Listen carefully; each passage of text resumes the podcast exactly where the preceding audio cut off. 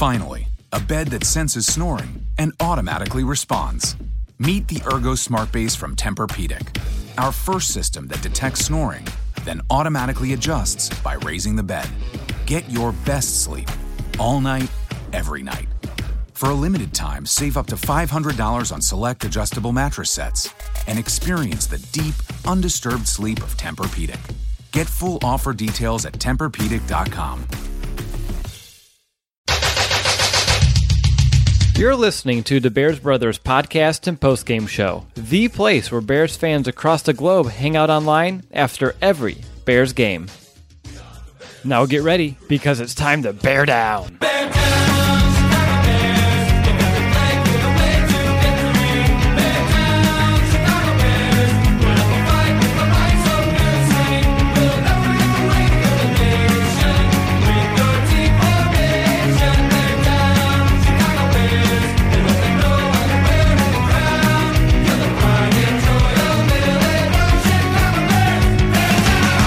Welcome back, Bears fans, to another episode of the Bears Brothers podcast, and welcome to episode number two forty-four.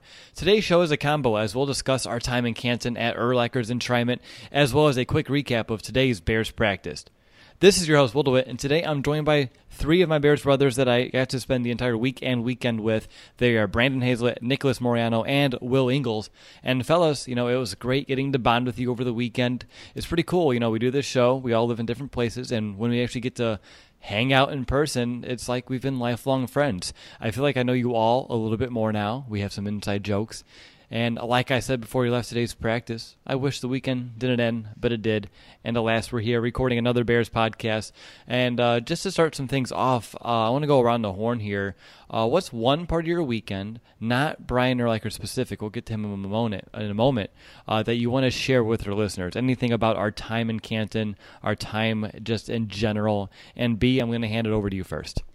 Yeah, so something I want to share that I really enjoyed was our time in Cleveland at the Rock and Roll Hall of Fame. Uh, I think we referenced this whole weekend to the Hall of Fame weekend because we spent some time there at the Rock and Roll Hall of Fame, and I thought it was cool to see uh, different memorabilia that they have in there, as well as uh, some of the, they have lyrics written on a piece of paper that, I mean, obviously that they wrote the song on, but it's just cool that they have it uh, there for you to see. So that was something I thought was really cool. Yeah, you know, at the Rock and Roll Hall of Fame, uh, Jimi Hendrix uh, found some doodles he did as a kid, and, you know, very talented person, obviously, but didn't know he was an artist as well. Well, like someone who uses his pen and paper and that kind of artist. Obviously, he's a musical artist. Uh, but what about you, Nick? What's maybe your top takeaway that you want our listeners to know about our weekend?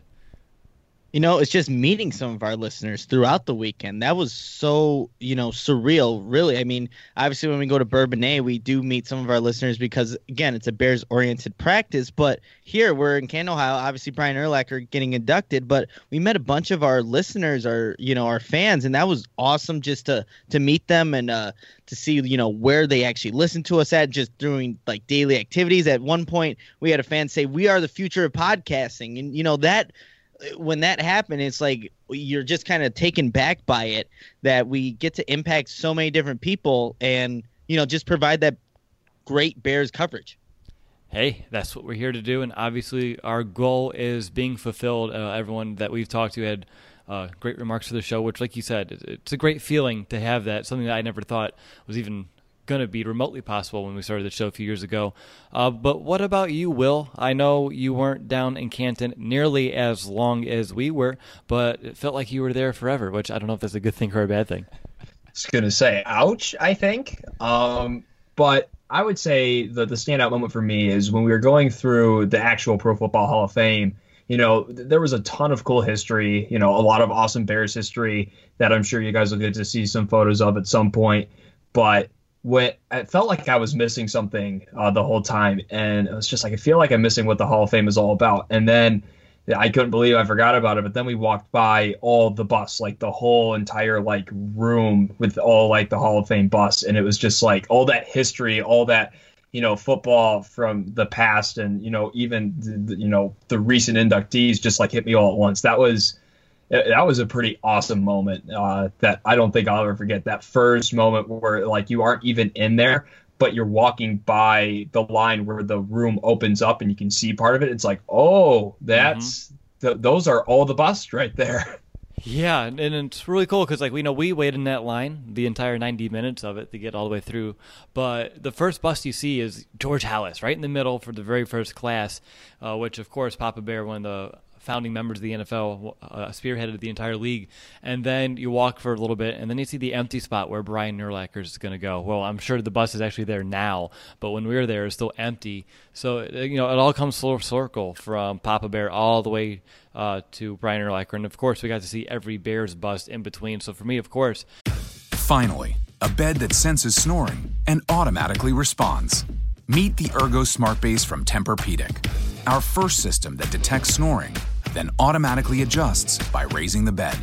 Get your best sleep, all night, every night. For a limited time, save up to five hundred dollars on select adjustable mattress sets and experience the deep, undisturbed sleep of Tempur-Pedic. Get full offer details at Tempur Pedic dot com. That was a great moment. For me, maybe not my favorite thing, but just like the theme of the week was like, you know, it was a week of first. First time going to Cleveland, first time going to Canton, first time ever going to the Rock and Roll Hall of Fame, of course. Uh, first time having all four of us get to hang out for an entire weekend. Uh, Brandon got to try crab for the first time. We had some crab legs one night. Got to try some different beers from across the country one night too. So again, a weekend of firsts, and uh, hopefully it's the first of many great weekends to come for us.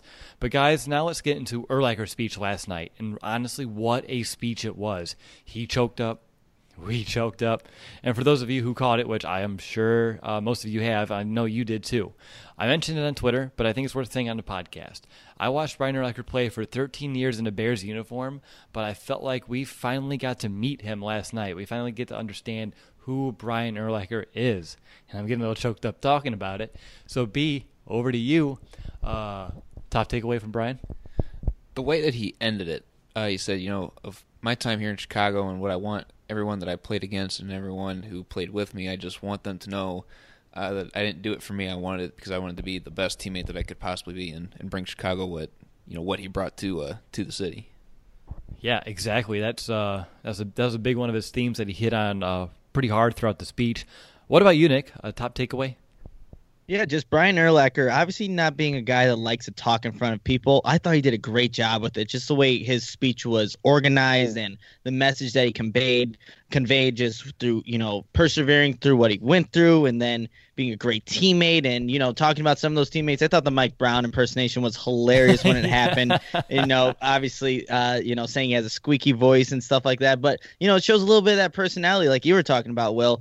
And then just Brian getting a little choked up there. You know, if, had he had like tears gone down his face, no doubt in my mind, I would have done the same exact thing. But Brian Urlacher, um, you know, he was nervous doing it, and he, he admitted to that afterwards, but he did a great job with it, and he just a great speech overall. Mm-hmm. Yeah, I had to keep the sunglasses on. A little misty eye for me. Nothing, nothing rolling, but uh, still a little bit of misty eyes were happening, no doubt about it. Uh, Will, over to you. What do you want our listeners to know from that speech?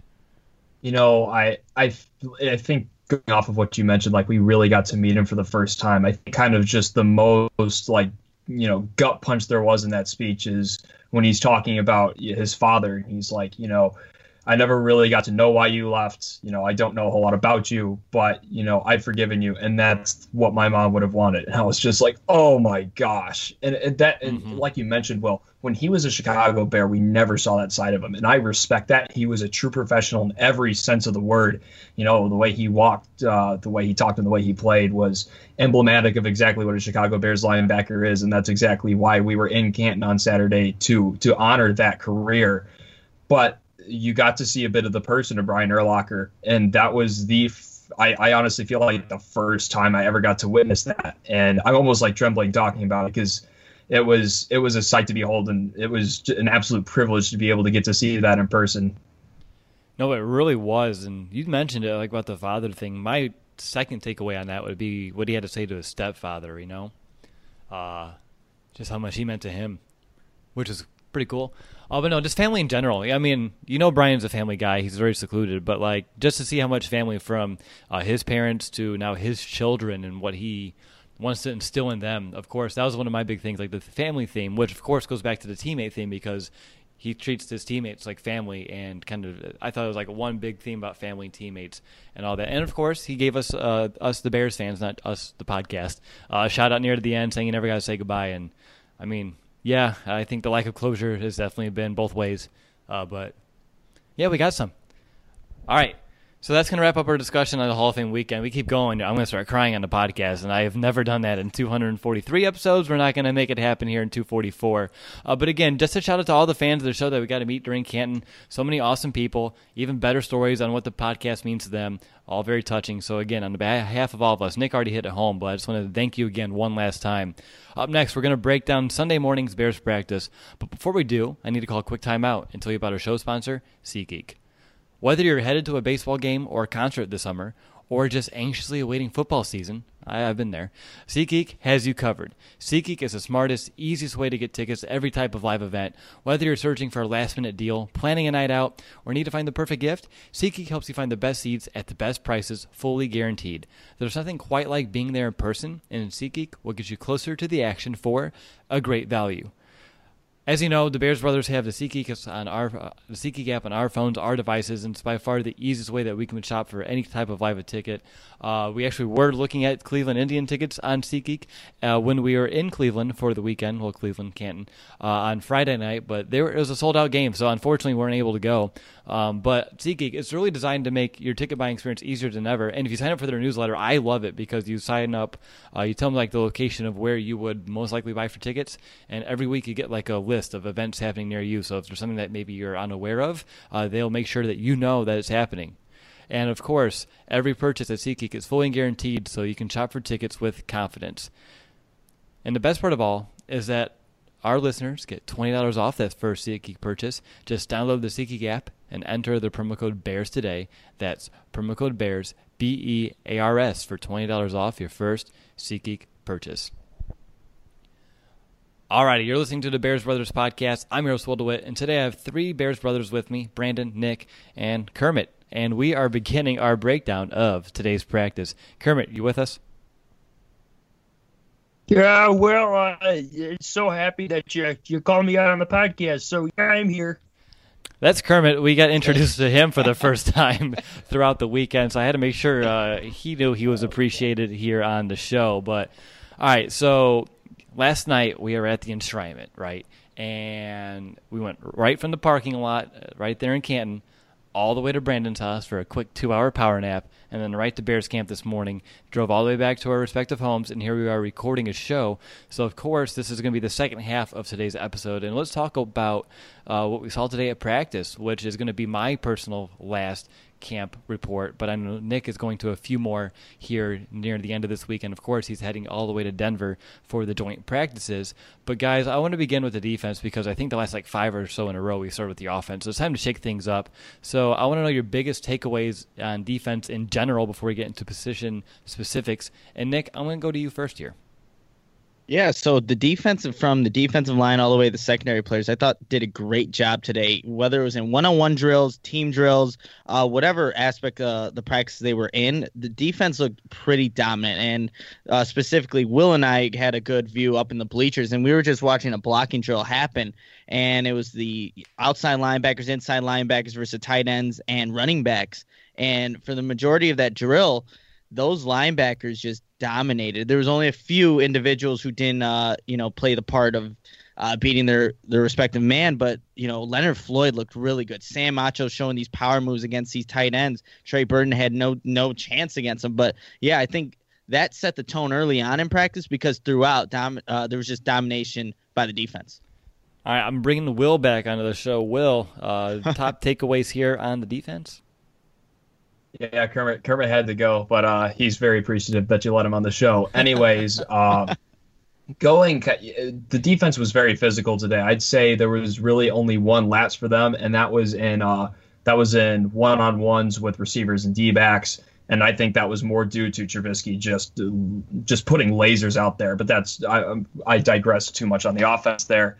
I, I think the biggest takeaway for me was how much the defensive line just dominated the offensive line, and that was first, second, and third string.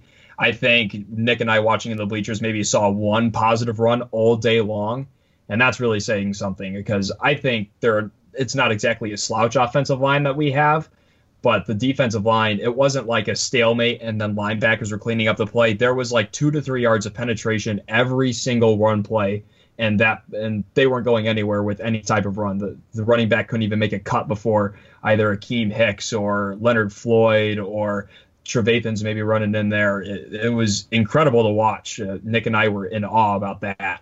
Well, spoiler alert, because you already talked about my biggest takeaway, and it wasn't really any specific position or play or perhaps trend. It's just the fact that Danny Trevathan was out there in team drills. Last week, uh, he wasn't in padded practice, but he was t- partaking a little bit um, in the non-padded practice. And today, the pads were on. He was playing. Uh, he was doing individual drills, and he was out there again during team drills, which is a sight to see. You know, having number fifty-nine back there.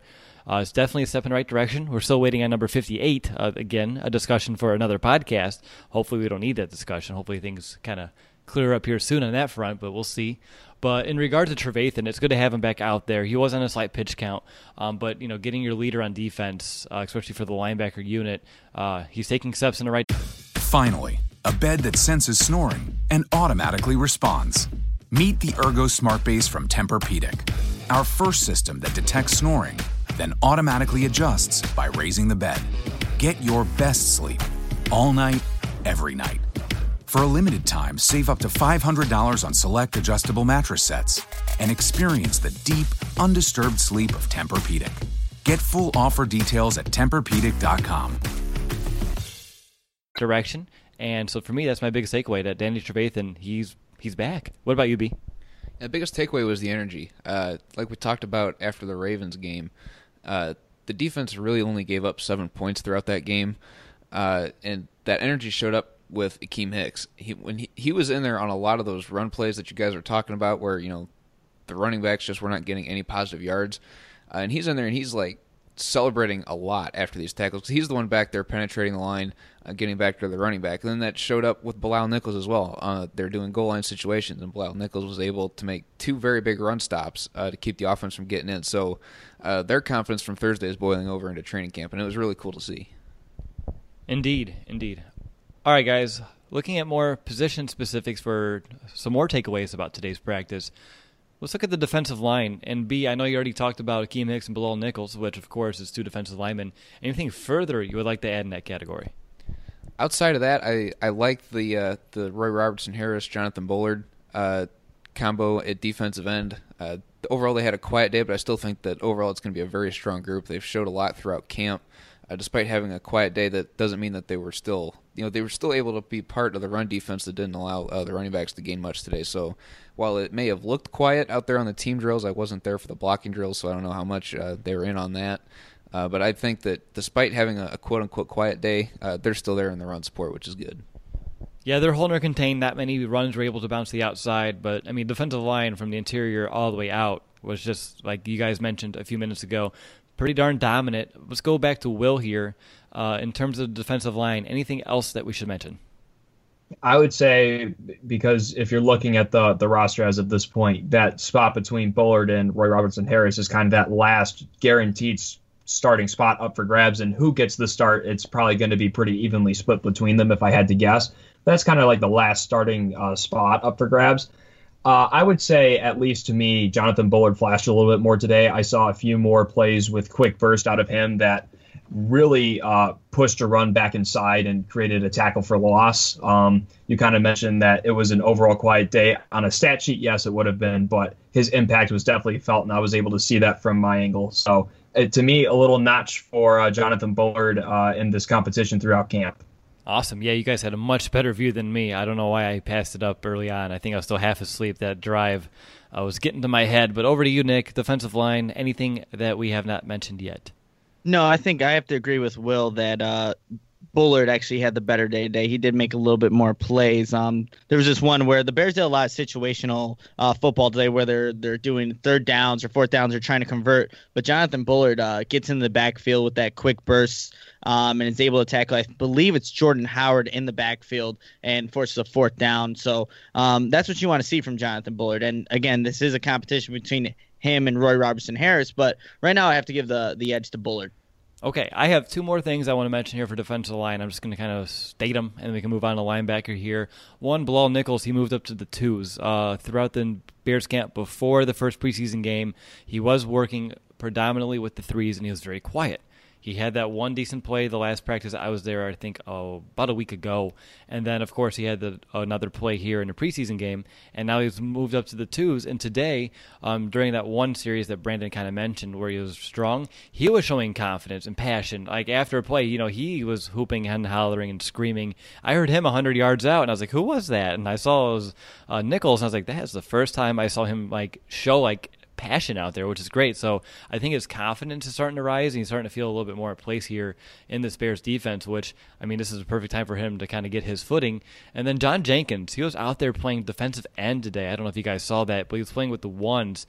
Uh, this is when the Bears were predominantly running the ball. So perhaps this is like the defensive, what, jumbo package, heavy set, whatever you want to put it, but the three big bodies of Eddie Goldman, Akeem Hicks, and John Jenkins out there together. Uh, to me was something I didn't really anticipate seeing today, but I did. Uh, so John Jenkins getting some time at defensive end. Uh, Will, any insight on how you think that would maybe fare in a regular season? It's all situational, like you, like Nick and yourself mentioned. It's not something that you'll normally see, but if it's a jumbo package on the goal line, I could definitely see that being a more beneficial thing where it is literally just a game of inches and making sure that your hole is completely clogged for a running back not to be able to get through. So I could definitely see that having some potential in the regular season. It all just comes down to situational stuff, which, I mean, on kind of a tangent, Nagy's doing a great job of making sure the Bears are doing that all practice long. I could probably count on my hands how many times the, the offense lined up without a down and distance uh, for them to accomplish. So even if they're running on air, they're running things to get a first down or all the way to the end zone if that's uh, if that's the situation they have set up. So situationally, I think that could be a very successful package, and overall just the situational football was a great thing to see. Awesome. Thanks for that insight, Will. Let's move on over to linebacker. And, Nick, I'm going to just swing it over to you. I've already talked about Danny Trevathan uh, returning today in team drills. What else at linebacker, inside or out, you get to choose here that you want to mention? Yeah, so I'm going to start with Nick Kwiatkowski, which I think he didn't have the best day today. Uh, again, going in back to those blocking drills, he just doesn't have much creativity when he goes to get after the, the quarterback on or trying to get, you know, out of a block. Uh, Benny Cunningham was able to stand him up a few times in that drill, and Will and I were talking about this. Just when Kwiatkowski goes, it's just it's a bull rush, and if that doesn't work, well, there's no he's like a one-trick pony. So they actually made him do the drill one last time before they switched out, and Benny Cunningham, he ends up losing the drill, but he still holds him up. He stands him up again. Um, and then in coverage, there was a lot of plays that happened over the middle of the field with these post routes to the tight ends, Deion Sims and Trey Burton. Well, Kwiatkowski's in coverage for both of those plays. Um, so in terms of, you know, Kwiatkowski and how he his day was, he didn't have, you know, his better day today because he's had a pretty ca- good camp so far, but today was definitely not one of his better ones. Do you think it could be having Trevathan back out there and he's kind of acclimating himself to like the the other, you know, the off-ball linebacker instead of having to be the Mike? Well, see, still, even in individual drills, like he, he's still not competing at, you know, maybe the best of his ability, but maybe coverage-wise, yeah, they still got to sort things out. But still, he's in, in you know what, credit to Kwiatkowski, he was in position sometimes, but he still has to make a play. He just didn't make any today. Absolutely. No, I agree. I have here in my notes, uh, the only things I recall from Quit was allowing Sims to get behind him on a seam during seven on seven, and he also gave up a big play to Burton. So you're right. The coverage uh, was surely lacking for him today. And again, I, I, I personally, I think it's due to having to switch different roles. He's been playing primarily as the Mike throughout camp, so now he switches, and now he's thinking again. He's not reacting. So I think that's probably I, why. I, Go ahead, Nick. Go ahead. I want to hop in on here quick. Um, as sure you you're would. Playing linebacker, I will say that uh, seam routes are definitely the hardest to cover for a linebacker because while you're trying to, you know, fall deeper to make sure that you don't let the quarterback, you know, complete it underneath, which is the easier throw, you're also opening up a larger window. The further you run back to cover that seam, the bigger the window you're opening up in front of you for a crosser, which, you know, defensively, of course, you want to give up the shorter ball before you give it the longer ball, but you do have to sort of defend both. So as someone who famously in our linebackers episode really tore Quit apart, I will say that that is one of the harder things for a linebacker to do is, is cover a seam route while also making sure he's not giving a giant cushion to crossers underneath. Look at you. I appreciate that. Uh, you're not just going on a, another rant on Kwiatkowski. No, obviously, uh, that was really good insight there, Will. Uh, I appreciate that you were able to give us the view from a linebacker. Um, so while you're having the floor here, Will, I'm going to bounce it right back to you. Anything else from the Bears linebackers today that kind of caught your eye? Uh, from the outside linebackers, uh, when Nick's mentioned the pass rush drills a few times, uh, Leonard Floyd took a ton of reps. I think we counted eight or nine, which is a lot for that time frame and that drill. Usually they're cycling people in and out, but Floyd just went on the same side like nine times. And to his credit, he pro- I think he won six of those, whether he would have drawn a holding call, an egregious holding call, or whether he got the sack. And he looked explosive. Uh, I mentioned in our linebackers podcast as well that last season it looked like Floyd lacked kind of that explosion that made him a weapon in twenty sixteen. I think that explosion's back for the most part, at least in that pass rush drill. He he used a variety of moves. He ripped to the outside, ripped to the inside, and then when people were kind of expecting him to use a speed rush, he was able to give a, a push-pull, which is kind of you start out like a bull rush, but then you pull the the, the offensive blocker forward, uh, gets them off balance, usually a really good move as a change-up. He was really using a ton of different moves, which was really encouraging for me to see. So, but other than that, I And Acho looked good on some power moves, but he was successful with those power moves, but he didn't have a variety of them. So sure. I would say overall, I was kind of a little disappointed of the lack of variety the Bears had at the pass rushing, because you're able to show every single position. So inside linebacker, like you're mentioning, Quits one-on-one with the running back, whereas the outside linebackers are one-on-one on tight ends. And it just didn't look like there was a whole lot of variety and depth as far as just a uh, pin your ears back and get after the passer type of uh, type of mentality outside of Floyd and Acho, which I thought was a little disheartening. Yeah, no, you're right. I mean, that would be disheartening to see. Uh, you had the view. I did not. There's a bunch of bodies in between you and me in that drill, so I appreciate that insight. I'm just going to go right over to the secondary, and I'm just going to hand over to Brandon for uh, one of his takeaways. DeAndre Hall, uh, he ended up taking over safety on the second string because Deion Bush isn't playing uh, there due to his injury. Uh, he had a very nice one-handed interception today, uh, deep down the field. Uh, that, that was nice and very encouraging to see, and he was so excited afterwards. He, one thing that we heard from the coaches throughout the day was finish, uh, and he picked the ball off and ran down the field. Didn't quite get to the end zone, but he threw the ball into the end zone. Uh, I don't know if that was his version of finishing the play, but it was cool to see him make the play and then get excited like that. Uh, just, again, feeding off the energy uh, that the, the defense had from Thursday and following Bilal Nichols and uh, Akeem Hicks throughout practice today. Yeah, no, that was a great play. We saw that over one hundred yards away, and he got up for it. Uh, great play and coverage. Uh, it was double coverage, so he had a little bit of help there. But no, going up one-handed, hauling that in, and, of course, getting up and hustling. Maybe a finish would have been nice, but no, he liked it. I mean, it got the crowd going, which, of course, is nice. Uh, so I'm going to hand it over here to Will and Nick, because when the Bears did a lot of team drills today, it was primarily running the ball. But in terms of the one-on-ones, the seven-on-sevens, you guys had the better vantage point for the most part. So I'm going to kind of let you guys take the show here for the secondary. Uh, how did they fare? Who stood out for good or bad? And let's go to Nick first. So for a person that stood out, and a name that we don't really talk about much, was Doran Grant. Um, I think, and he was l- lined up against Adam Shaheen. He's listed at five ten on the roster, and there are times where it was a jump ball Adam Shaheen. Doran Grant just kind of outplays him and, you know, swats the ball away. And then there's another one where they they were repping earlier in practice. Shaheen ran a slant route. Well, they actually run that play. Grant's right there to break up that pass. So I think he had a pretty good day today when, um, you know, otherwise Anthony Miller was burning most of the corners that were uh, lining up against him. But Dorian Grant, I think uh, he definitely showed some, you know, what he's capable of. And especially against the height differential that Adam Shaheen and him have, that's great to see. What about you, Will? For me, in watching one-on-ones and then transitioning to watching seven-on-seven, it just – It just confirms what we've been saying pretty much every practice, is that the strength of this defense is when it's on the field together. The unit is so much stronger than the individual pieces, because like Nick said, they were getting torched in one-on-ones. And one-on-ones are an offensive drill. You know, the, the offense definitely has the advantage in that respect. But still, like, they were getting shredded. And, I mean, it helped that Trubisky w- was on fire for that segment in the, the beginning portion of practice. But then seven on seven comes, and they had a few good seam routes and they had a few good plays, but all of a sudden, like, it became a lot harder for the offense to execute when more of that defense came together. And it's not like Kyle Fuller became a different person. It's not like Prince Amukamara became a different person. It's not like Eddie Jackson became a completely different, you know, person in coverage. It's just that these guys know how to play together. And whether that is just from experience together, whether that's from Fangio's system giving them, you know, the tools to success as far as playing as a team, I don't know. But it's crazy to watch one-on-one drills and then see them transition to a team defense. It's it's incredible to watch that transition and to see that killer instinct in that, and as the common football term is called, flip the switch between those one-on-one drills to team drills. It it was a lot of fun to watch.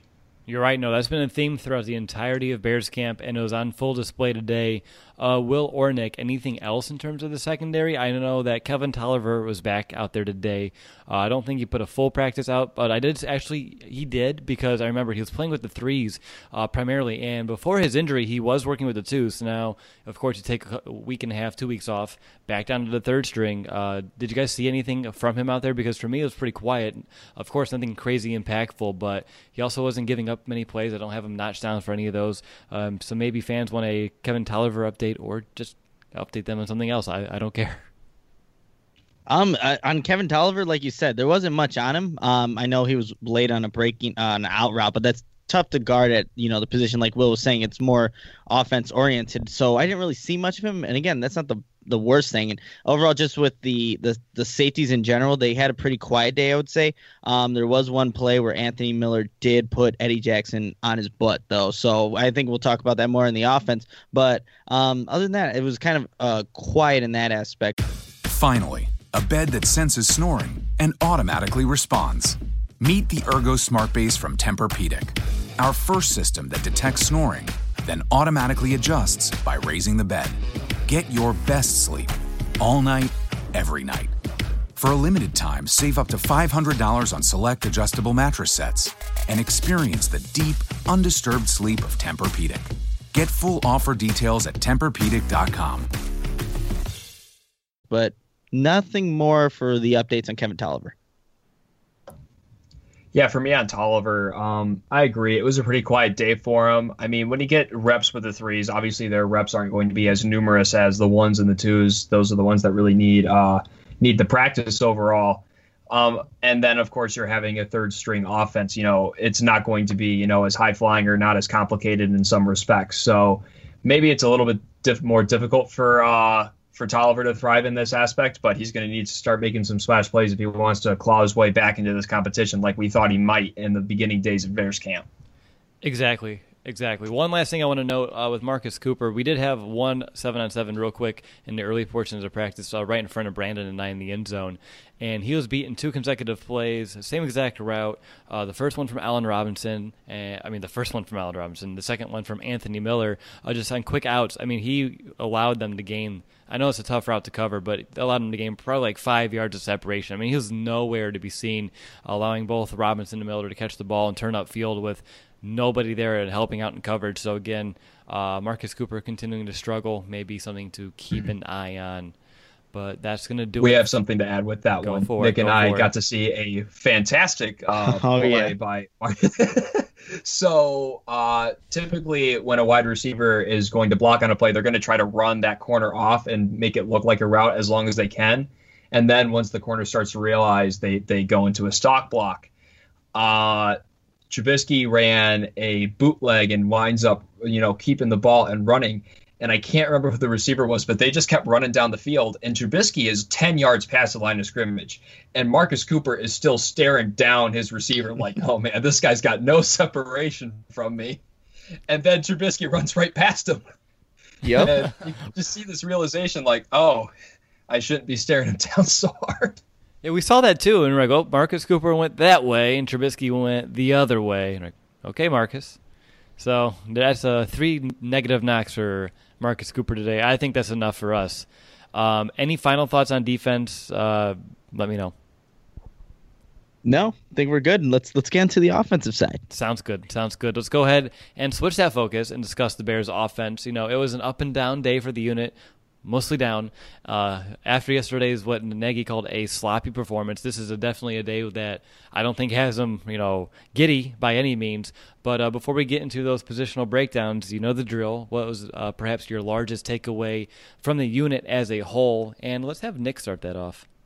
You know, and I mentioned this earlier, earlier, there's a lot of situational football going on with the offense. They had a lot of reps in those third and fourth down situations, but there was also, again, more what we saw earlier in those earlier practices, this pre-snap motion. And um, whether it was the first team offense, second team offense, these had they had the defenders, you know, a little confused on where exactly people are ending up on a specific play. So I'm glad that we saw more of that again, because that's the true Bears offense that we are going to see in twenty eighteen.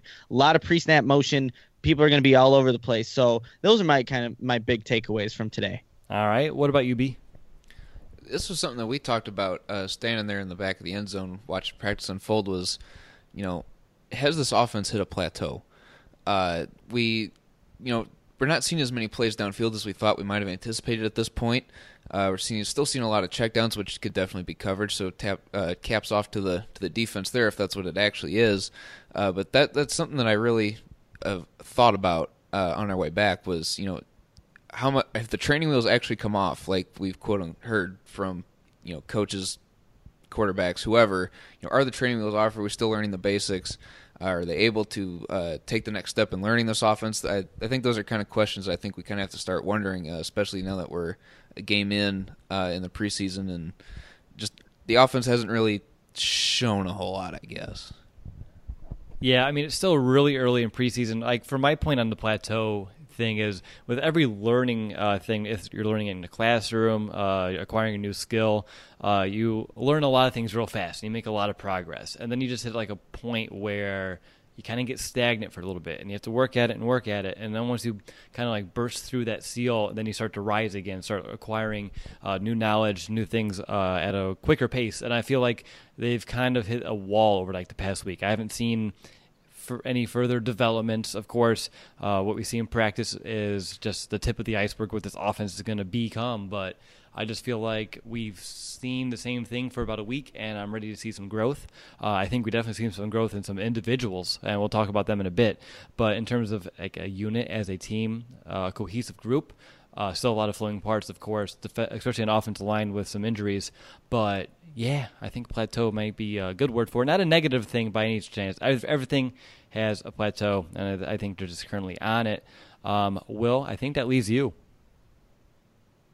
Uh, I'll go with the more positive aspect, and I will also answer to that plateau, especially for the starting offense, is that a lot of these uh, younger guys and the second and third stringers got some expanded reps. They got to uh, hit someone wearing a different colored jersey, and I think that can spark a lot of things. So, I mean, you're talking Wims, you're talking Bilal Nichols, you're talking some of those guys who got a little bit of a change up, got to have that little spark, that that change to that plateau that you're mentioning.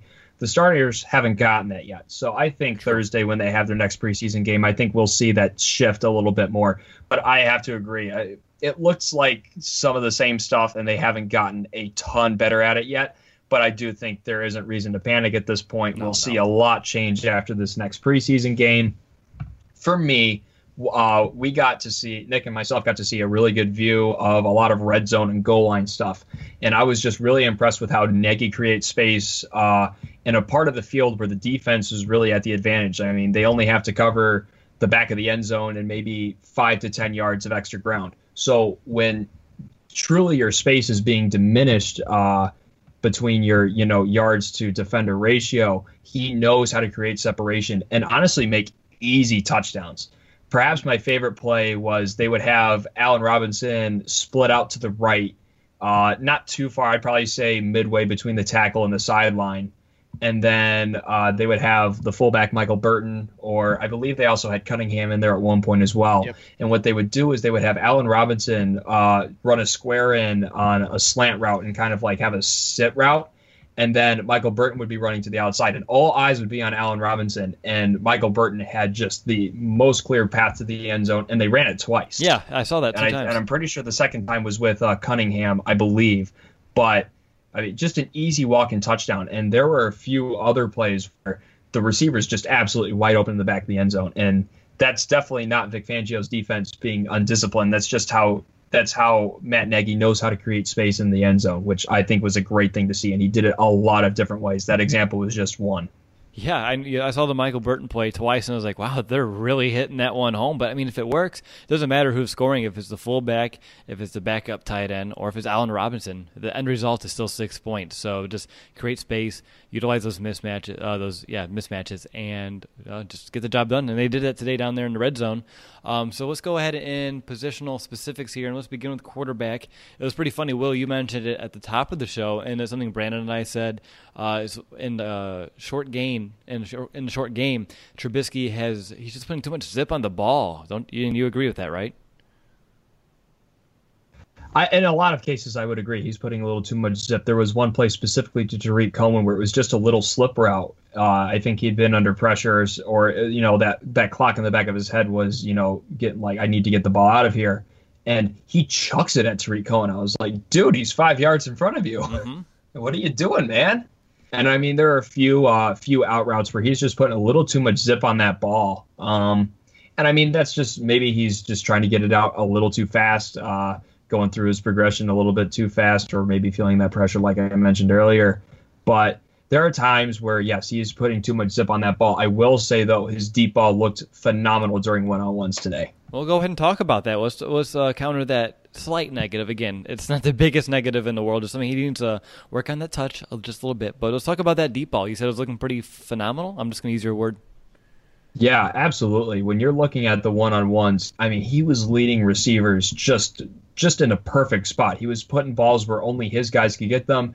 You know, if it was an Allen Robinson or a Trey Burton, he was even at times putting it a little bit on a uh, put it on a jump ball path where, and it was still an advantageous position for his uh, his receiver to go up and get the ball. Perhaps my favorite throw of the day.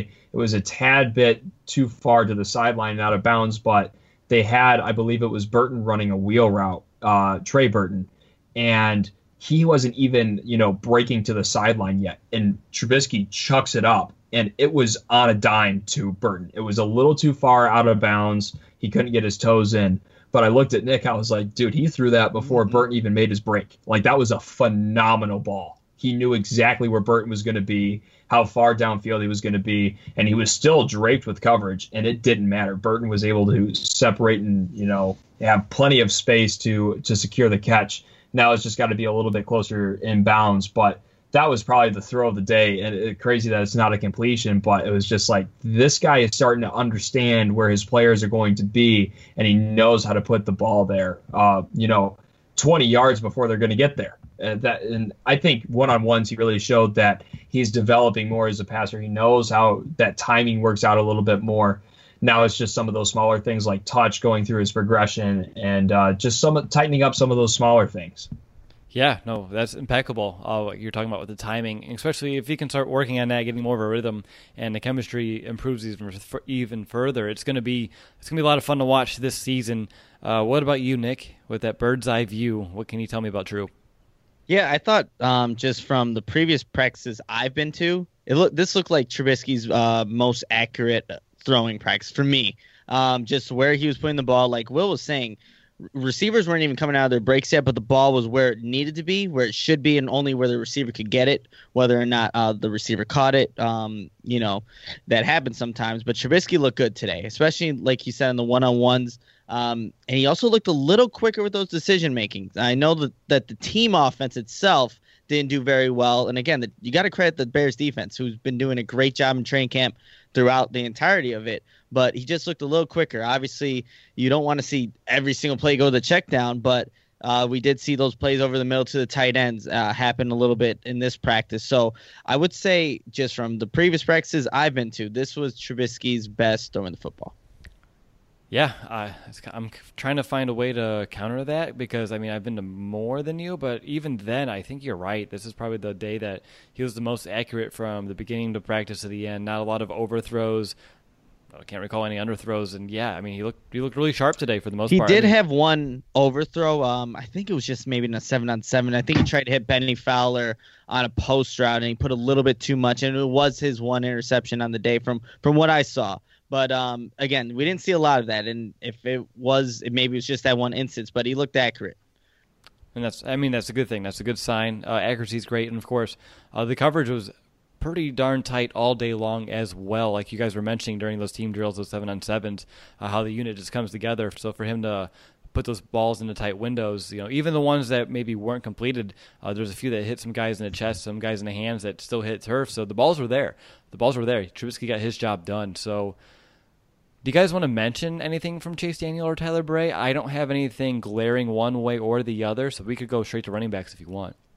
The one thing I'll say about Chase, uh, just when he went out with obviously the number twos, uh, he just he looked fired up. Um, there was this one play where defense wasn't set, and he hikes the ball immediately, throws a touchdown. I, I forget who ends up catching it, but he's celebrating, you know, just kind of pumping his fist and just acknowledging like, hey, look, we went out there, we scored. And I like that about Chase Daniel. He didn't have the best game in that preseason game, uh, the Hall of Fame game against the Ravens. But look, he's still trying to, you know, pump up his teammates. I think he goes and smacks one of the running backs on the butt right after that. So, you know, you like to see that out of your, your backup quarterback who, you know, obviously here to help out Mitch Trubisky.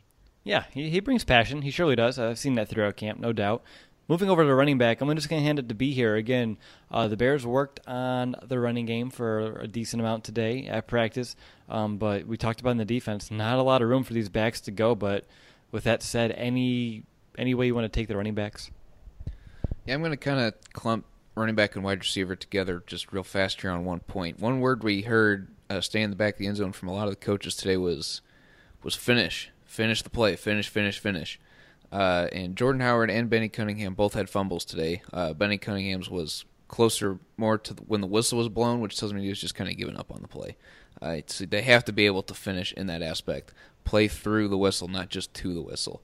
Uh, but, I mean, the offensive line didn't help the running game today. We've seen a lot more runs today uh, than we've seen, or at least that I've seen uh, in my time at camp. Uh, so it was interesting to see uh that they're they're starting to show they're going to run the ball more. We've seen Tariq Cohen back there taking a few handoffs, uh, which was nice that he's not just going to be thrown out there as a receiver. They are going to try and use him as a uh, running back as well. And he he did have one nice run in there today, uh, but it was just very tough for the running backs to get any sort of yardage uh, with the offensive line just not being able to hold up to uh, Akeem Hicks and Bilal Nichols' intensity out there. Yeah, exactly. Nick, how about you? Running backs, anything that uh, you took from it? You know, they didn't show a lot today, but going back. How personalized can a financial plan be when it's created by one of those robo-advisors? Plugging in standard algorithm to calculate insurance need and future wealth of random human client. Robots don't know you. We do. At Farm Bureau Financial Services, getting to know you always comes first. Together, we'll create a financial plan based on your specific goals. Find a local Farm Bureau advisor at f b f s dot com slash protect. It's your future. Let's protect it. Again, to that blocking drill, the running backs did a fairly good job, and it starts with, you know, Benny Cunningham, Jordan Howard, uh, Michael Burton. That's what he's there to do, be a blocker, and he showed that in that blocking drill, just standing up opposing linebackers. So I will say that they did a very good job at that aspect in practice. And also, I'm always paying attention to Jordan Howard, and when the ball's thrown to him, is he catching it? He, I have, I don't think I've seen a drop from Jordan Howard personally. Maybe he has obviously dropped some passes in practice, but not when I'm watching. So he's still continuing to work on that and showing throughout practice. So cannot wait to see when it comes to game time if the practice, you know, translates to uh, obviously regular season play. What about you, Will? Nick kind of stole my thunder. I was going to go with the blocking aspect of things. Uh, I think you guys have really covered exactly what the running backs went through today. Kind of hard to critique them accurately because the run blocking was non-existent. I will say I kind of want to see uh, Taquan Mazzell have a few more opportunities of running the ball and kind of more in the three-down aspect. Because today, again, he flashed a few occasions where they gave him an opportunity. Uh, if they're just giving him a ball out of the backfield, he has the ability to make more than one person miss and really create some plays. But it, it's going to be a very crowded race in that backfield to earn a fifty-three man roster spot. And I feel it's a little disingenuous just to give him these few things that he's good at and say whether or not he's good enough to make a, the roster based on those things. I want to see whether he can adapt, whether he can block in the backfield, whether whether he can, uh, you know, diagnose uh, holes in the run game. And it's all it's being a complete player. And I want to see if he can manage that more than just what we know he can do, which is go out of the backfield and make defenses pay. Before we move on from the running backs, I will say this. I'm a little surprised of how much I'm not really seeing Tariq Cohen in the backfield as a running back. I knew he'd be definitely implementing this offense as a, you know, a slot receiver, as a receiver, but I'm, you know, a little, I guess, taken back by the number of times I just don't see him in the backfield as much. Is that surprising to you guys at all at this point in training camp, or are you guys seeing the same thing or anything like that? I saw him out there more today than in days past, but it's still not as much as maybe I thought coming in to camp, because throughout the entirety of the practices, it's been Jordan Howard, and then in the backfield we'll go straight to Benny Cunningham, and then Mazzell, and then Nall. Uh, and then maybe they sprinkle in Cohen once in a while, but mm-hmm. no, yeah, Cohen's been pretty much a wide receiver, and if that's how they're going to utilize him, and he's going to be that running back, but he primarily plays wide out, I mean, that's fine by me. Just, I think the Bears, uh, the new staff, is going to find ways to get him the ball in situations that he can really thrive. And if they think that's more in the open space in terms of receiver, I'm fine by it. Okay. Just, just uh, wanted to see the, the take from, from you guys. Well, he got no, one. I'm a hundred, I'm a hundred percent in agreement with you, Nick. I, I really thought that Cohen kind of had this way to be a real deceptive player. Like, you always have to keep track of where he is on the field. But if you just keep putting him at receiver, you kind of take away that kind of uh, that aspect of his game where defenses have to pay the utmost attention, because he will burn you if you don't pay attention to him. But if you just put him in the same spot all the time, well, that kind of takes away that aspect of it, you know? Yeah, the element of surprise. I mean, that's that's what I was figuring. Like, they're going to put him in the backfield one play. He's going to be split out wide, slot. I mean, obviously, the like we talked about, the pre-snap motion stuff, you can do that. But, yeah, I just feel, felt like he's been, obviously, we talked about as a receiver thus far. So, well, speaking of receivers, let's move on to that position, guys. And I'm going to hand it over here to Brandon uh, about some of his top takeaways. Before I do, though, I want to say there's no Josh Bellamy today. I think he had a day off. But uh, Taylor Gabriel, he's out with a foot injury that happened yesterday. And uh, Nagy said it's uh, in John Fox fashion, day-to-day. But I actually trust that this one is more actual day-to-day and not the day-to-day of old. But, B, over to you, wide receivers. Javon Wims, a guy who really impressed us on Thursday, uh, had had some, I'll call them focus drops. They hit him in the hands. Uh, he could have been, he was in coverage on a few of them. Uh, Trubisky could have had a little more touch on some of them, I guess, too. Uh, but regardless of hitting the hands, you got to catch it. Uh, and that's where the focus drops, uh, the word that I'm using there, uh, comes into play. Because if, if it's going to hit you in the hands, you got to be able to reel it in. And he showed that he can make these great acrobatic catches. Uh, showed that he was able to be reliable late in games.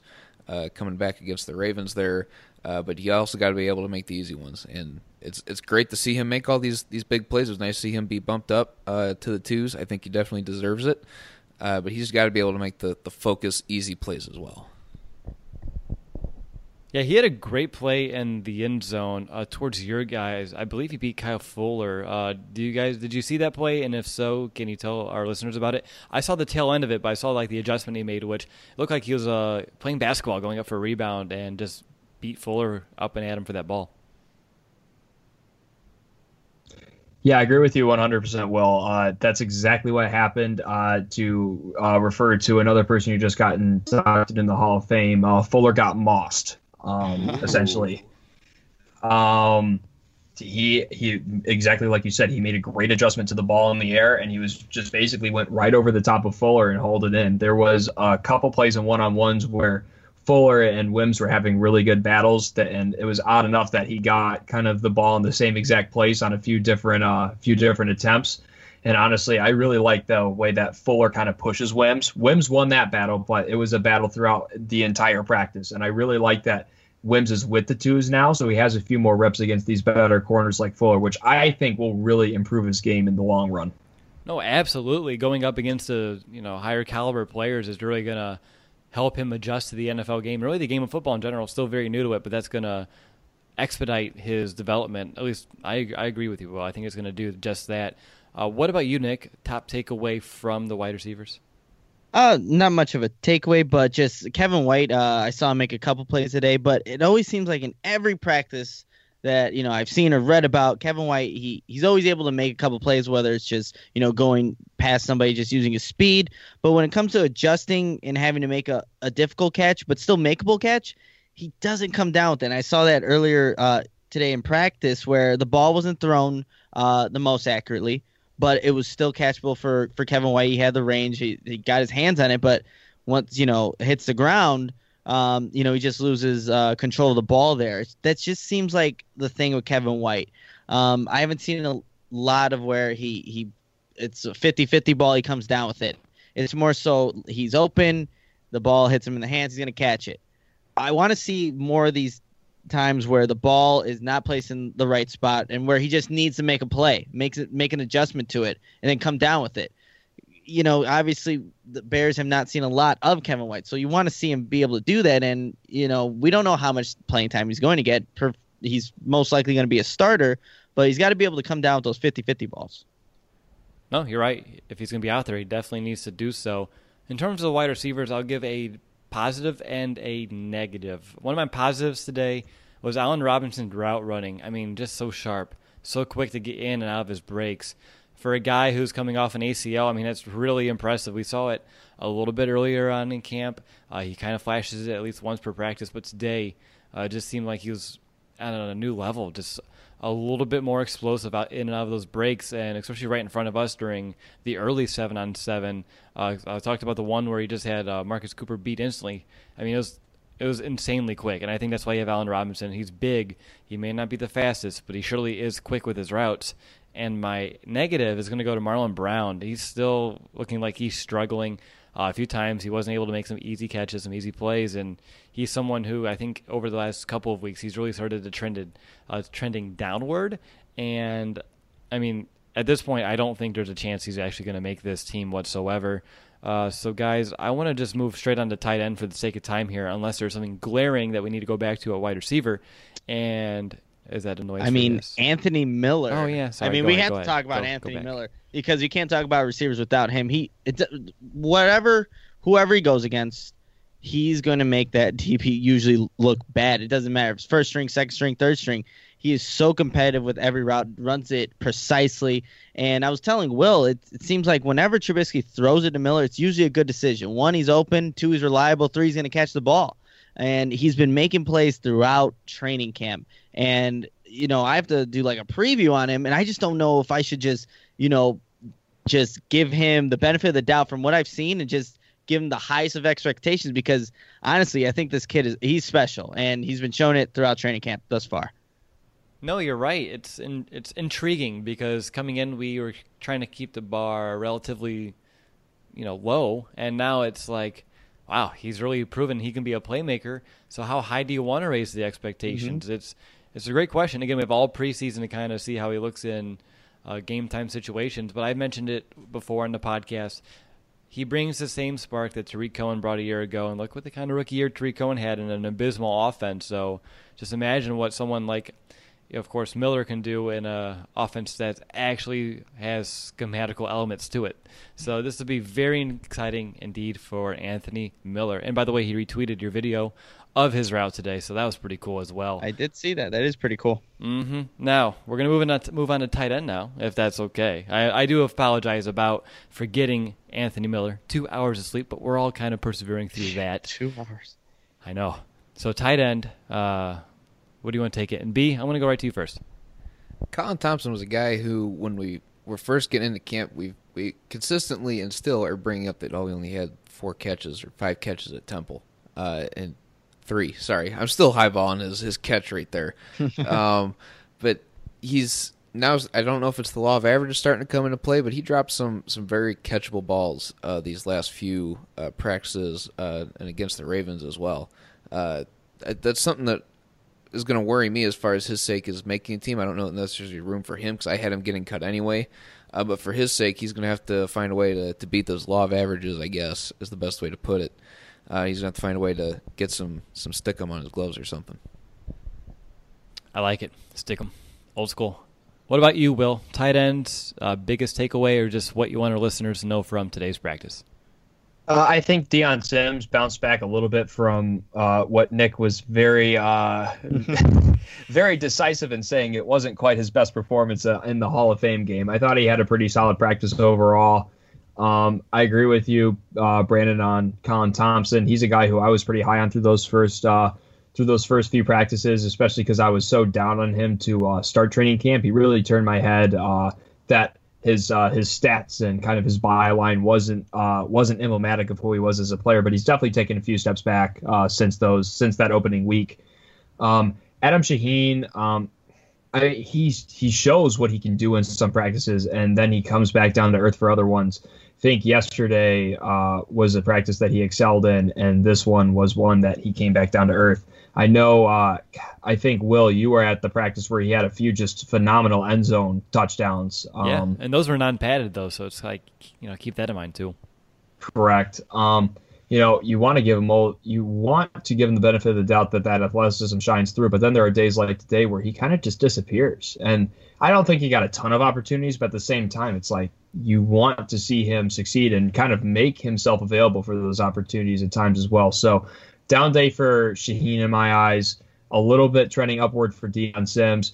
It's kind of odd to put a trending up or down for Trey Burton because we still don't really know what his role is. We know he's going to be involved. He's been involved in a number of ways, but it's kind of like, well, it kind of, to quote Office Space, it's, well, what would you say you do here? Because I don't... I don't think we know yet, and I and he, of course, like I said, has a role. He's been executing some solid catches and running good routes and, you know, being a serviceable, block, serviceable blocker when called upon.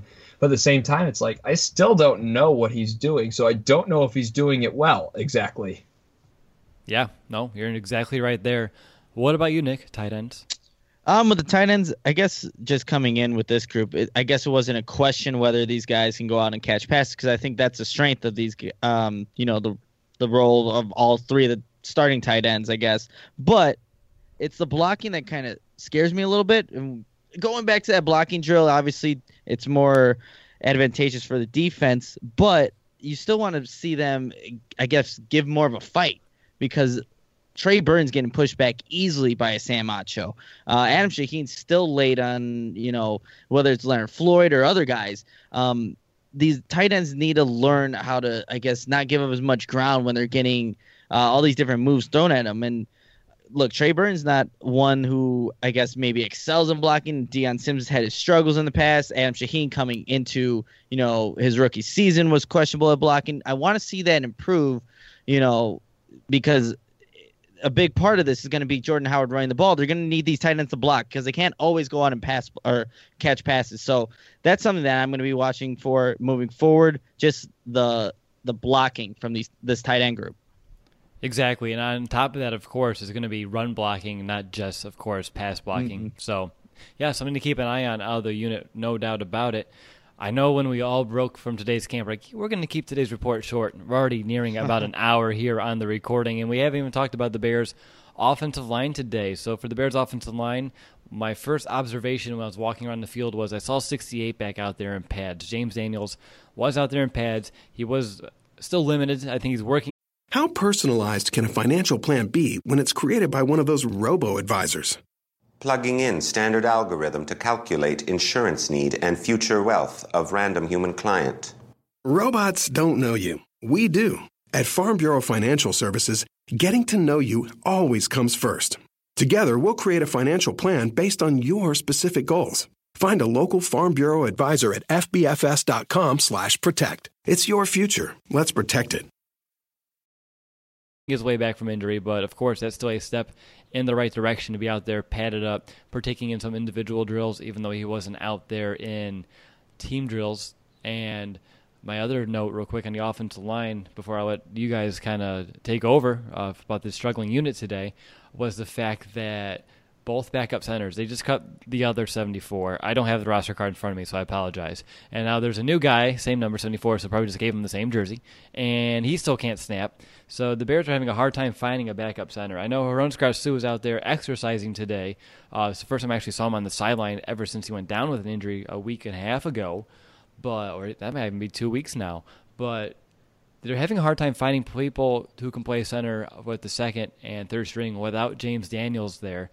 And that's a problem because it ruins a lot of reps for the twos and the threes. And, Will, you mentioned it, uh, especially for the threes. They don't get a lot of reps in general. I mean, the twos, of course, are even limited compared to the ones.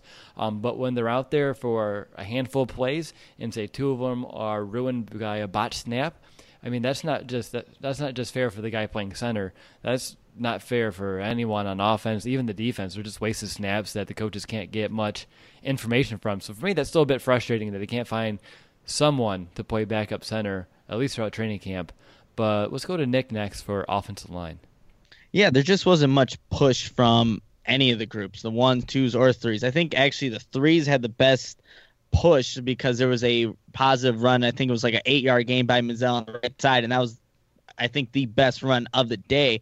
And I was also looking for James Daniels just to see if he was padded up. And in the beginning of practice, I couldn't find him anywhere, but then Will and I spotted him. Uh, he actually get, he got some reps and uh, some field goal stuff, but he did play some team. And from what I watched him do there, he was able to stay with his guy.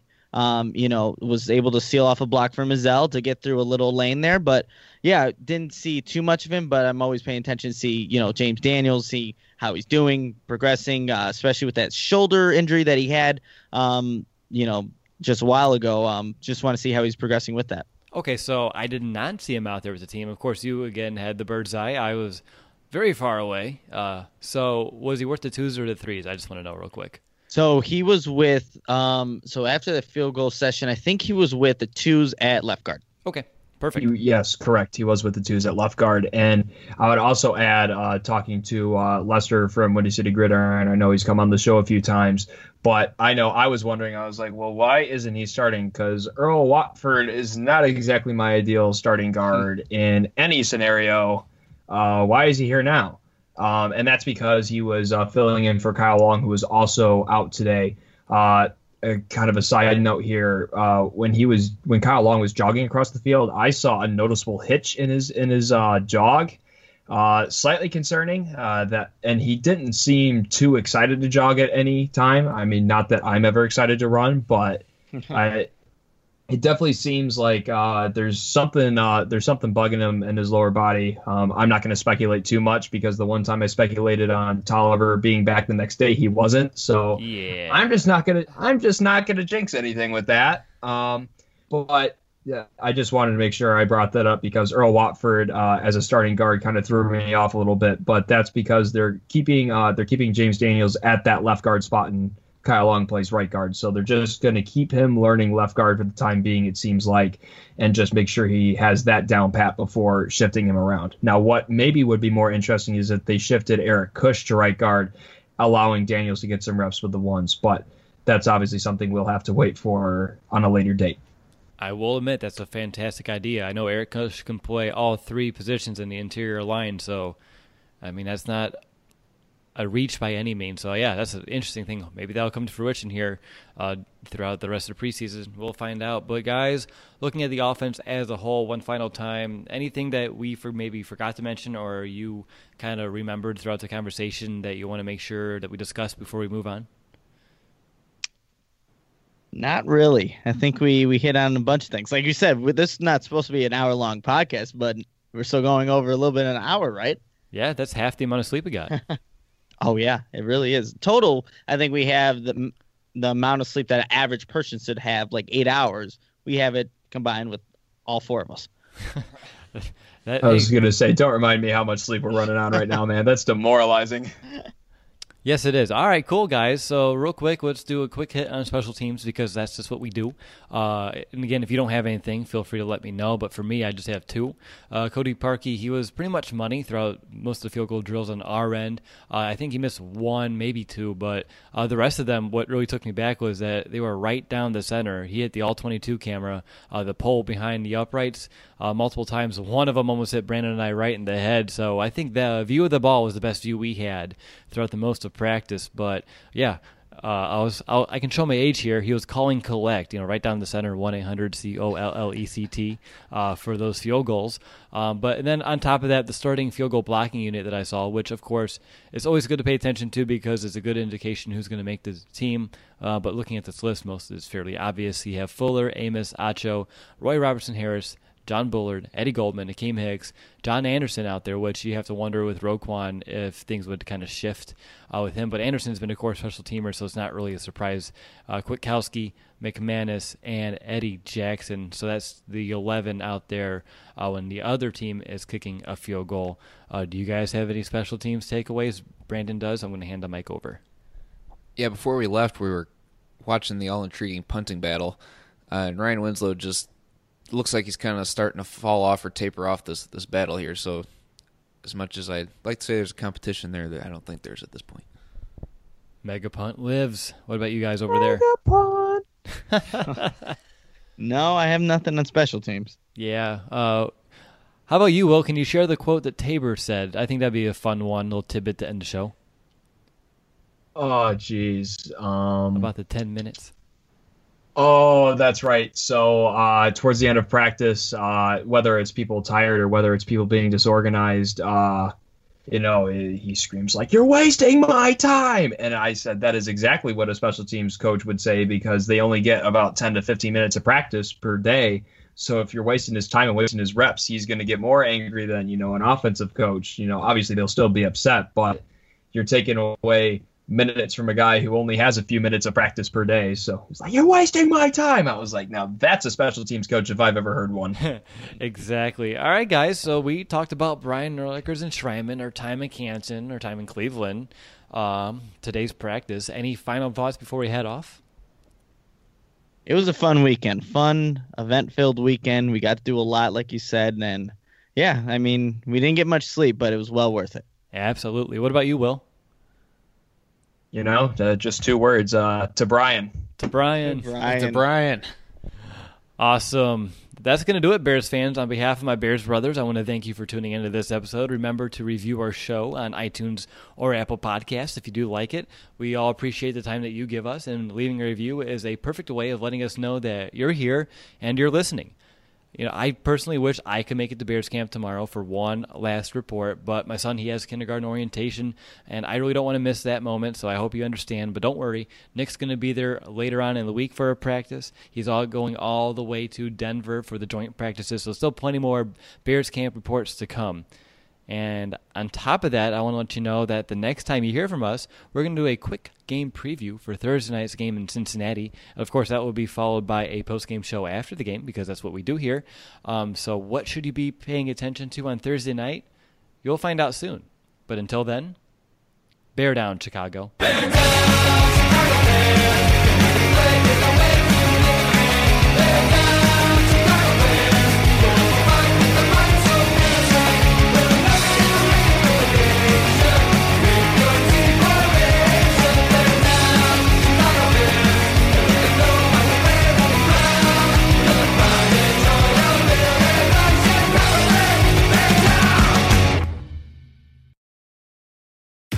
Finally, a bed that senses snoring and automatically responds. Meet the Ergo Smart Base from Tempur-Pedic, our first system that detects snoring, then automatically adjusts by raising the bed. Get your best sleep all night, every night.